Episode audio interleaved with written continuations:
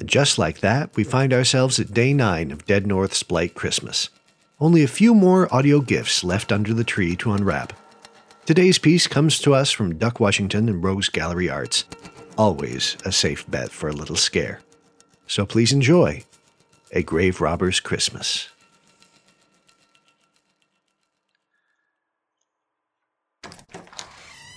Merry Christmas, Frankie. How's the dead body business? I don't know what Frank Morgan thought he was going to discover when he flung his door open so optimistically, but it certainly wasn't his old partner in crime, Wilbur Dressel. As Frank looked into Wilbur's weathered face, his stomach knotted tightly. Wilbur was a reminder of the life Frank used to lead, a life he was desperately trying to forget. Wilbur, you, you can't show up at my house like this. It isn't smart for us to be seen together. Oh, I'm sorry, Frankie, but seeing as you don't ever return my calls, I don't know that I had a lot of options. It should have been a hint, Wilbur. I'm, I'm done. We can't do this anymore. What do you mean we're done? We ain't done. Not until I say we are. You and O'Malley, you owe me. I just did three years and I never said a peep about either of you. It's not our fault you got caught, Wilbur. You're the one that decided to use that sketchy fence that turned out to be a cop, not us. Just because I got caught doesn't mean I was the only one that did the crime. Don't act like your hands are clean. You and O'Malley dug up those graves the same as I did. Now, are you going to hear me out, or do I need to let Shelley know her wedding ring came off Marianne Van Buren's dead hand? Shelley. Shelley isn't around anymore. Hasn't been for months. Then I guess there's no reason you shouldn't let me inside where we can talk about this more private like. Frank conceded to Wilbur's point and gestured for him to come inside. Frank's townhome was small and seemed to have been furnished for comfort. However, in the months since Shelley's departure, it had fallen into disrepair. A thick layer of dust now clung to everything, and unclean dishes and bottles adorned almost anywhere within the home where there was an empty table or surface. Nice place you got here, Frankie. I wasn't expecting company. Still, more comfortable than myself. When did they let you out? About six months ago. I got let out early for good behavior. Can you believe that? Have you seen O'Malley? I've been looking for him too, but I haven't been able to track him down. Last I saw him was probably about six months ago. No sign of it all since then. More profits for us then, I guess. I told you, I'm out. Not the same person I was three years ago. Frank, you were starting to piss me off. Don't piss me off, Frank. Let me be straight with you. It's great that you think you are a better person, but you're not. You're just an asshole trying to claw his way through this life just like me. And if you were in my shoes, you'd do whatever it takes, just like I will. But I don't get to just sit and wallow in some dusty townhome. Turns out gaining employment as a felon ain't the easiest thing in the world to do. I don't have a source of income, Frank. But unlike you, I still have a wife. And I also have a kid, and Christmas is just around the corner. They've had enough shitty Christmases, Frank. It's time they had a good one. And you're going to help me give them one. Same scheme as usual. I, I, I, I'm not working for the mortuary anymore, Wilbur. Don't bullshit me. I saw you on the staff page of their website earlier this morning, and I'm guessing business has been booming with this pandemic going on. It has. And I'm guessing you haven't completely forgotten your instincts and remember the names of a few people who were buried with exuberant and gaudy amounts of rich stuffs? I've prepared the bodies of a few people for services that'd be prime candidates for a score, but Wilbur, please, don't make me do this. I don't want to be that person anymore. I, I don't sleep. All those people we robbed, they haunt me. They haunt you? When did the hell did you become such a sourpuss? Thursday night, 2 a.m. Where am I meeting you? McCormick Cemetery. There he is. Now we're talking. I remember McCormick. I'll see you on Thursday, Frankie. And don't forget to bring your fucking shovel. That Thursday night, a low, thick fog clung cold and wet to McCormick Cemetery. Frank and Wilbur had excavated bodies from these grounds many times. Often grieving families assumed the cemetery's high price tag and exclusivity meant it also had top of the line security. In truth, the cemetery was remote, poorly monitored, and full of the wealthy dead. A rare score for an opportunistic thief, or thieves. As Frank approached the cemetery gate, he expected to see just one figure emerge out of the fog. Instead, there were two. Who the hell is this? Frankie, this is my brother in law, George. He's good people, and he's got a better back for digging than the both of us. Nice to meet you, Frank.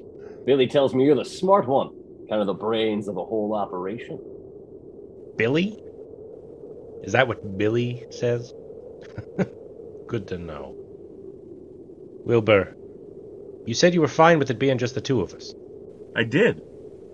But then I started thinking that it's cold out and that the ground is probably hard. If we want to get down six feet, we probably need more than just me and you. Hell, we barely finished before daybreak when O'Malley was with us. No deal. We should call this off. See, the funny thing about Frankie George is he's always trying to call things off. But in the end, he'll do them. Think about it, Frank.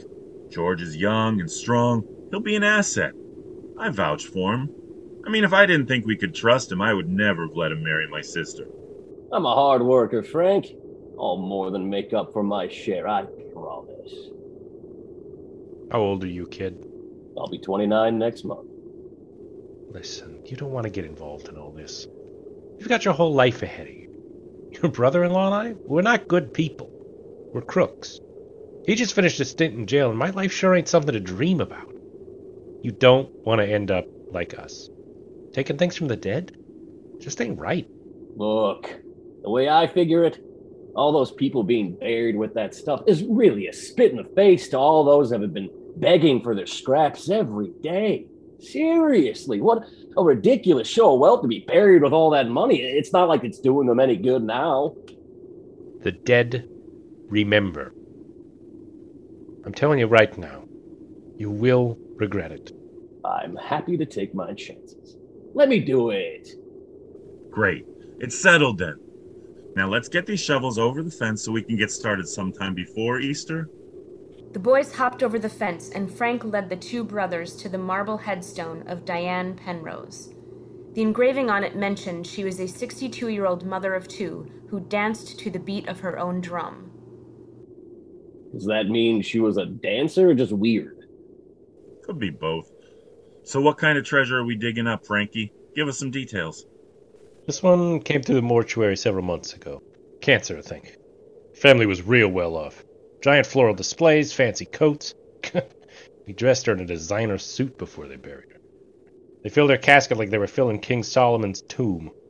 Rings, necklaces, accessories, you name it, it's down there. So, how does this work?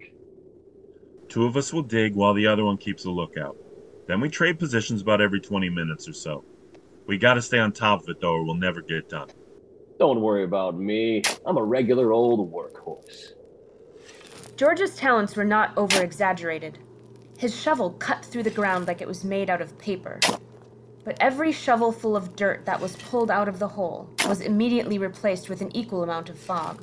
So the deeper the hole the men got, the harder it was to see. Around four feet down, while Frank was taking his turn at watch, George's shovel struck into something unusual. Hey, Wilbur, I, I think I hit something weird over here. It doesn't feel like dirt. Could we be there already? No, we're still too close to the surface for it to be the casket. The two bent down, sweeping the fog away, trying to get a closer look at what George had struck. When their vision became more clear, it was evident that the shovel had cut through the stomach of a man and become enlodged in that person's spine. Holy shit! Is that someone's body? What, what is it doing all the way up here? Why isn't it in a casket? Wilbur pushed away at the dirt, hoping to reveal more details about the mysterious figure, when a very familiar belt buckle caught his eye. This. This is O'Malley. Wilbur and George looked up to find Frank standing over them with tears in his eyes and a 45 caliber revolver in his hand. Frank, what are you doing? I recognize the belt buckle, Frank. That came out of the Peterson burial. Yeah. O'Malley couldn't take no for an answer either. So I brought him out here last June. You you killed him? Are you gonna kill us? I'm just here to make sure you don't get out of the hole. Billy, someone's got me! Help! Wilbur turned quickly to see multiple dead and rotting bodies clinging to his brother in law's coat, dragging him slowly down into the billowy mist below him. Oh! George! Wilbur hunted through the fog for his now missing brother. As he combed through the vapor, he started to hear whispers in his mind. Where is my locket? Where is my ring? He must pay. Yes, he must pay. Wilbur screamed as he felt the bony hands wrap around his waist and begin to pull him down. Ah! Ah! He must pay. Frank, help me. You can't leave me like this, Frank. Tried to warn you, Wilbur. The dead don't forget. They've been haunting me. You were right when you said I'm not a better person. I'm just like you. An asshole, doing whatever it takes to crawl through life. Maybe now they'll let me get some sleep. Frank? Frank? He must pay. As Wilbur sank into the ground, his voice was muffled as his mouth filled with soil. Soon McCormick Cemetery was filled with nothing but silence. Silence and the sound of Frank slowly filling back in the hole.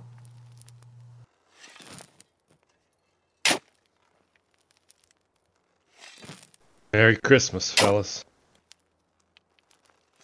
A Grave Robber's Christmas by Duck Washington, featuring the voice talents of Garrick Dietz, Katherine Hanson, Philip D. Henry, Michael Bloom, directed by Duck Washington and presented by Rogues Gallery Arts.